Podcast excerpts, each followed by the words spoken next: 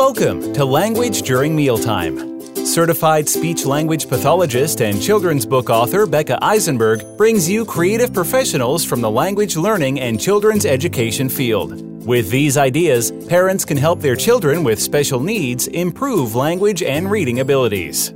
Hi, my name is Becca Eisenberg. Welcome to my podcast, Language During Mealtime, episode number four. Today, I'm excited to be interviewing Toni Buzzeo, author of 26 picture books and 11 books for teachers and librarians. Toni has a wealth of knowledge on her website, including teacher guides, lesson plans, and much more. It's an excellent resource for teachers, therapists, librarians, and parents. To read more about Toni and her books, go to her website, tonibuzzeo.com. Toni is here today talking about her new book, When Sue Found Sue. When Sue Found Sue tells the story of Sue, a shy yet curious child who was born to find things. In 1990, Sue made the biggest discovery of her life the largest and most complete T Rex skeleton ever found. Her story is especially timely as Sue the T Rex debuted in a brand new gallery at the Field Museum of Nat- Natural History. With the starred review from Booklist, the story inspires young readers to take a closer look at the world around them and never lose their sense of adventure. It also empowers young girls to pursue careers in science and perhaps one day change the course of history. Thanks for being here today, Toni. I'm glad to be here. Thanks for inviting me. Thank you. So I'm just going to ask you some questions. And when your book arrived, I just loved it. I mean, I immediately opens it up and I'm like, oh, this is a winner because it's, I actually, I love picture books um, that are nonfiction. And it's just fantastic. It's interesting and it's, and you know what I love about it is that, you know, like I learned something new too. So it's not just for my kids. Right. um, it's also for adults because I didn't know who Sue Hendrickson was. So that was really, really interesting for me. And it kind of just, I think leads to so many great discussions because you know you're reading the book and then you're you're talking about this this woman and then you know I, I mean at least with me and my kids we kind of looked more a little bit more into Sue and you know looking up like what the T Rex looked like and it was just really really interesting so so what inspired you to write about Sue Hendrickson? The first picture book biography that I published was called, or is called, I should say, A Passion for Elephants. And it's about a woman field scientist who is self trained named Cynthia Moss. She spent uh, more than 40 years um, in East Africa studying the same families of elephants, a very passionate and committed woman. And as you say, I learned so much as I researched and wrote that book. And I knew as I was writing that book that I had found a special area of children's publication that really served as inspiration for me. And so as I began to think about my next potential project, I decided that I wanted to pursue another picture book biography. And in particular, I wanted to find another woman scientist. I myself have not trained as a scientist. I have degrees in English and in education. But I know from my experience, years of uh, teaching children and also working as a teaching school librarian, that it is especially important that girls in our society have all of the opportunities and all of the um, all of the areas of endeavor beckoning to them equally that boys do.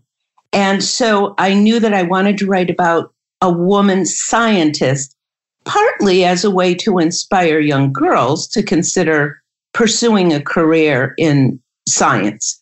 I sent out a call to the LMNet listserv, which is a very large, thousands and thousands of school library media specialists across the country and actually across the world and put it out to them that I was interested in finding a woman scientist to write about, somebody that hadn't much been written about that kids wouldn't be particularly familiar with. and somebody suggested Sue Hendrickson. What was really wonderful for me is that I had a hook in my knowledge to Sue Hendrickson because I had been to the Field Museum very, very early on in the um, Sue, the days of the Sue display, and also had seen the replica many times in the um, O'Hare Airport. Uh, there's a replica, life size replica of the Sue, Sue the T Rex. Oh, and I so I know that. I got to check that out the next time I'm there. it's it it was really lovely for me to um, have just just a little bit of attachment to Sue, and then to be Sue Hendrickson, and then to begin from there, um, looking into her life and who she really was. Yeah, I think it's so interesting. What I love about the character is how you talk about how she's, you know, she's shy and she's she's creative. And I just I, I think what I love about the character is she just sort of like that out of box kid. Yes. And I, I love that because I think for, you know, for young girls and young boys, it's just so nice to to see a character like that that has those traits that grows up and really just kind of fulfills her dream and and discovers the most amazing thing and and the other thing is that she just never gives up you know she she's constantly like looking for things and then when she finds the most amazing discovery and it was just i just love her character i love the way you portrayed her because i think it's i think a lot of kids could identify with with her with the character of sue so it's just I loved it. So, what do you want children to learn from reading your book? Well, I I think in writing picture book biographies, what I am hoping for my readers is that they will be inspired, of course, inspired by the character that I am portraying, the real life person that I am portraying, but also I want them to acquire content knowledge. So I was very careful in um, trying to synthesize because it's a picture book, because there's limited text, synthesize down to the very specifics of the process of not just finding, but then, of course, uncovering and preserving without damage all of those bones. And it is a very careful art. And it's not a comfortable pursuit. So you're in very, very hot, dry, dusty situations. Um, you're living for um, weeks, or in in Sue Hendrickson's case, in this particular case, for months because she was on a summer dig. Um, they were looking for duckbill dinosaur skeletons. And it isn't um, a cushy environment at all. There's no uh, showers. There are not beds. You're sleeping in a tent or right outside. Um, and you are very, very carefully excavating those bones.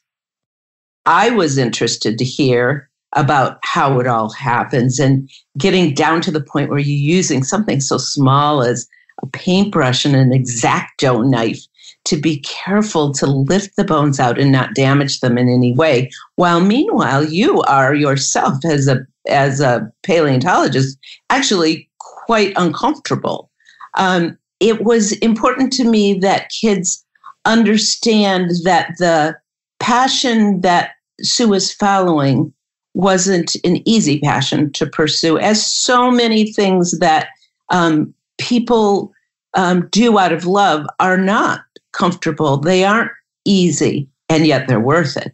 So, again, I think that probably does come back to inspiration.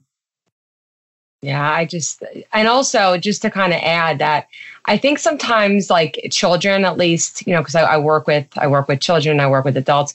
Um, a lot of times people miss misperceive picture books to be having simple text. And I think that your book is a great example of how much content and how much complex vocabulary you could actually put into a picture book. And I think it's perfect as a picture book because I think you know, there's just so much you could learn from it. And what I love about the pictures and the illustrations is that it really just brings the story to life. And, you know, I mean, let's say with my kids, they, they love chapter books and they love picture books. But especially, let's say for my son, what he loves about picture books is that, you know, just visually, you could really imagine it.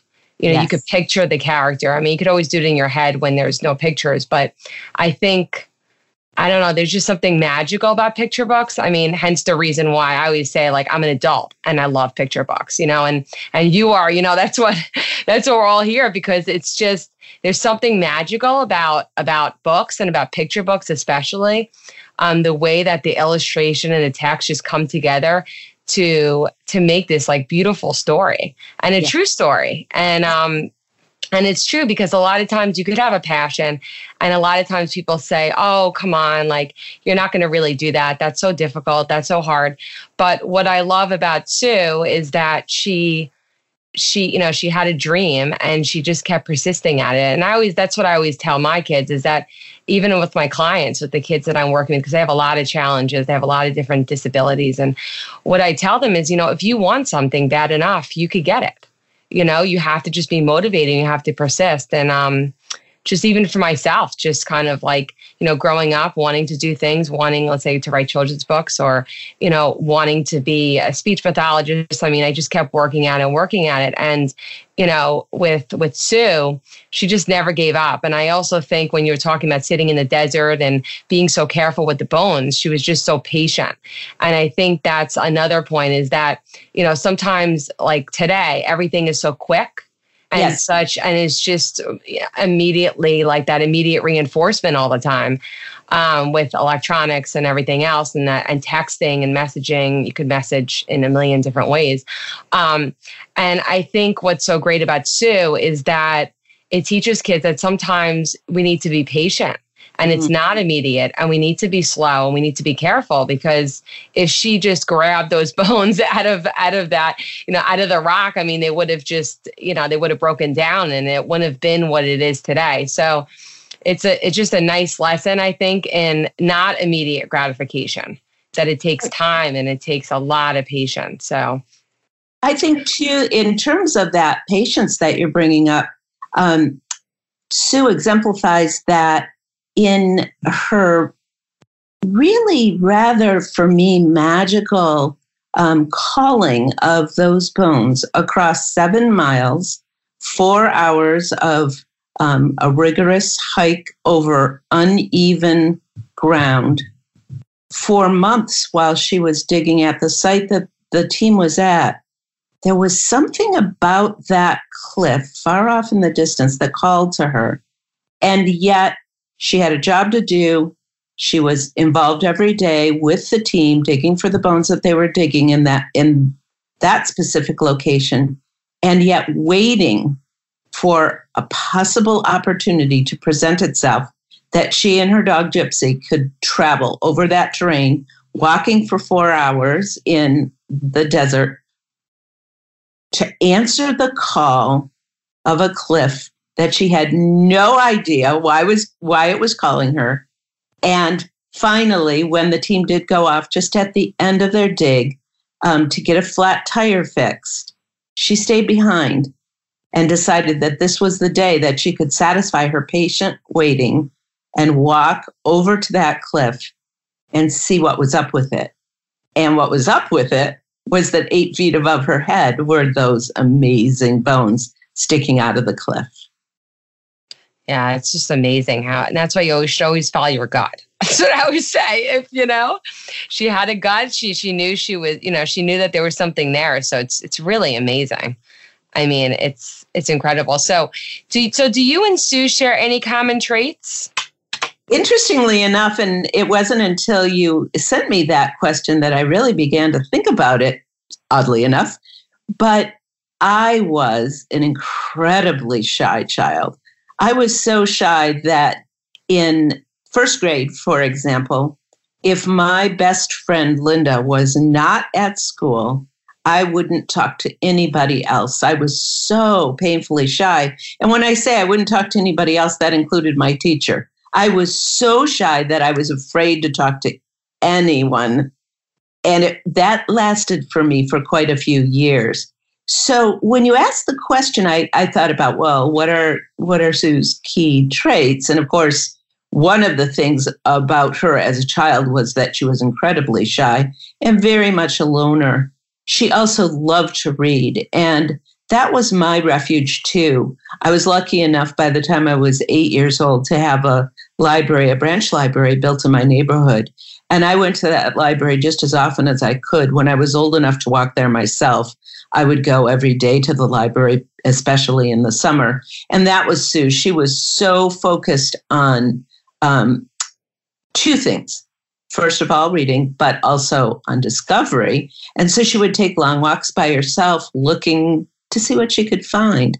And that, in fact, for her turned into a career um, that required a lot of persistence. And that's the other thing that Sue and I have in common. I have an enormous amount of persistence. Um, sometimes it is even annoying to me, uh, but I will not give up. I uh, pursue things to their um, conclusion. It's what makes me a great researcher. It's why I'm a great librarian because I know that the information is available somewhere and I will dig until I find it. And that's one of the really special things for me about writing nonfiction. For um, many, many, many years, I only published fiction.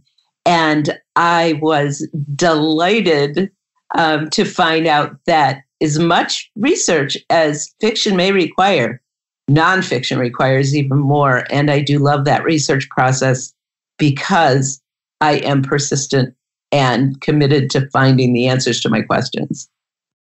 Oh, that's great. And I just I just have one more question that I didn't send you, but I was just curious because you were, you know, you're you were a librarian, and what was it? What was the process like in deciding to write your first children's book as a librarian? Well, I um, had heard, as as many many people in Maine had heard, a legend that is told in Midcoast, Maine, about a baby who washed ashore in a sea chest. And this really does speak to the research piece. Um, I was curious because many people in in Maine, especially in that mid coast area, I lived in southern Maine, um, believe that the story is true. That in the 1870s, a ship was foundering in the waters during a terrible storm and the lighthouse keeper, local lighthouse keeper, of course, kept lights burning in the lighthouse during the storm. And in the morning, he went down to the shore and found a sea chest, which he unwrapped. It was wrapped in feather mattresses tied with sailor knots. And inside the chest, he found a baby with a note tied to her wrist, um, committing her into the hands of God. Assumption being that the ship had wrecked in the storm. The captain and his wife had felt that the only way that the baby could survive was to wrap her up in quilts, put her in the sea chest, and cast her upon the waters. Um, the question for me was was I writing a fiction book or a nonfiction book? So it was important to me to understand that before I set out to write the story. I connected with Barbara Rumsey Skinner, who was the um, historical area uh, museum director and talked to her about the dilemma that I had about knowing whether or not it was true. I said, So many people in the region believe that that's a true story. I want to know before I write it whether it's true or not. And she was so generous and so helpful. And she was persistent herself because she wanted for herself to prove that it was a legend, a beautiful legend, but not a true incident. And so she went through the lighthouse logs for an entire decade of time in the 1870s, looking at each and every page, reading each and every page of those logs to try to find evidence that there had been a shipwreck first of all, and that a baby had washed ashore at the lighthouse. Having read every page, and logs are kept daily at a lighthouse, having read every single page for 10 years of time, she was unable to find the evidence that she would have needed um, that there was a storm or that a baby had arrived in a sea chest. And both of those events would have been recorded in the lighthouse log, and there was no evidence of it. So I felt free at that point to tell the story and shape it in the way that I wanted to, since it wasn't a true story.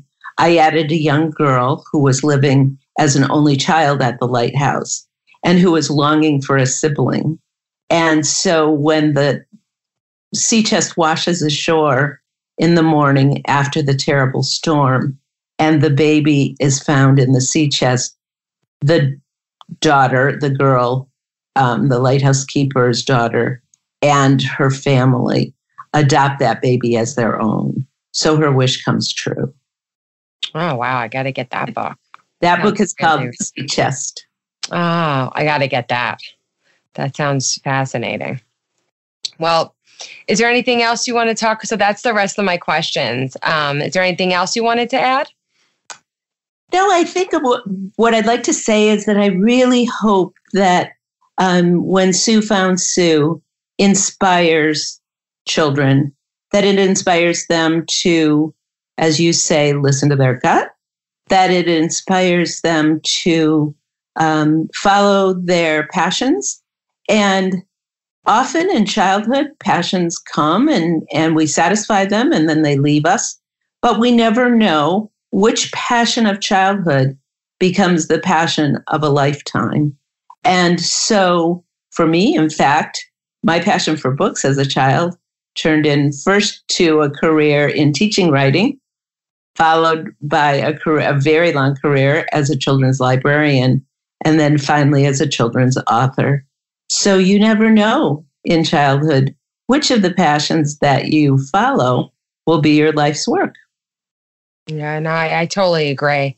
I think it's just so wonderful to kind of fulfill those those passions because I think a lot of times, you know, at least like as a parent, I have my, my kids are, you know, I get well, they're they're a little bit older now. Um, but I think sometimes people say, "Oh, well, you know, you're not going to really do that when you get older," right. or, you know. And I always, I'm all about just something that they're interested in. Let's go for it. And if they're not really interested in something, I'm not going to push them to do it.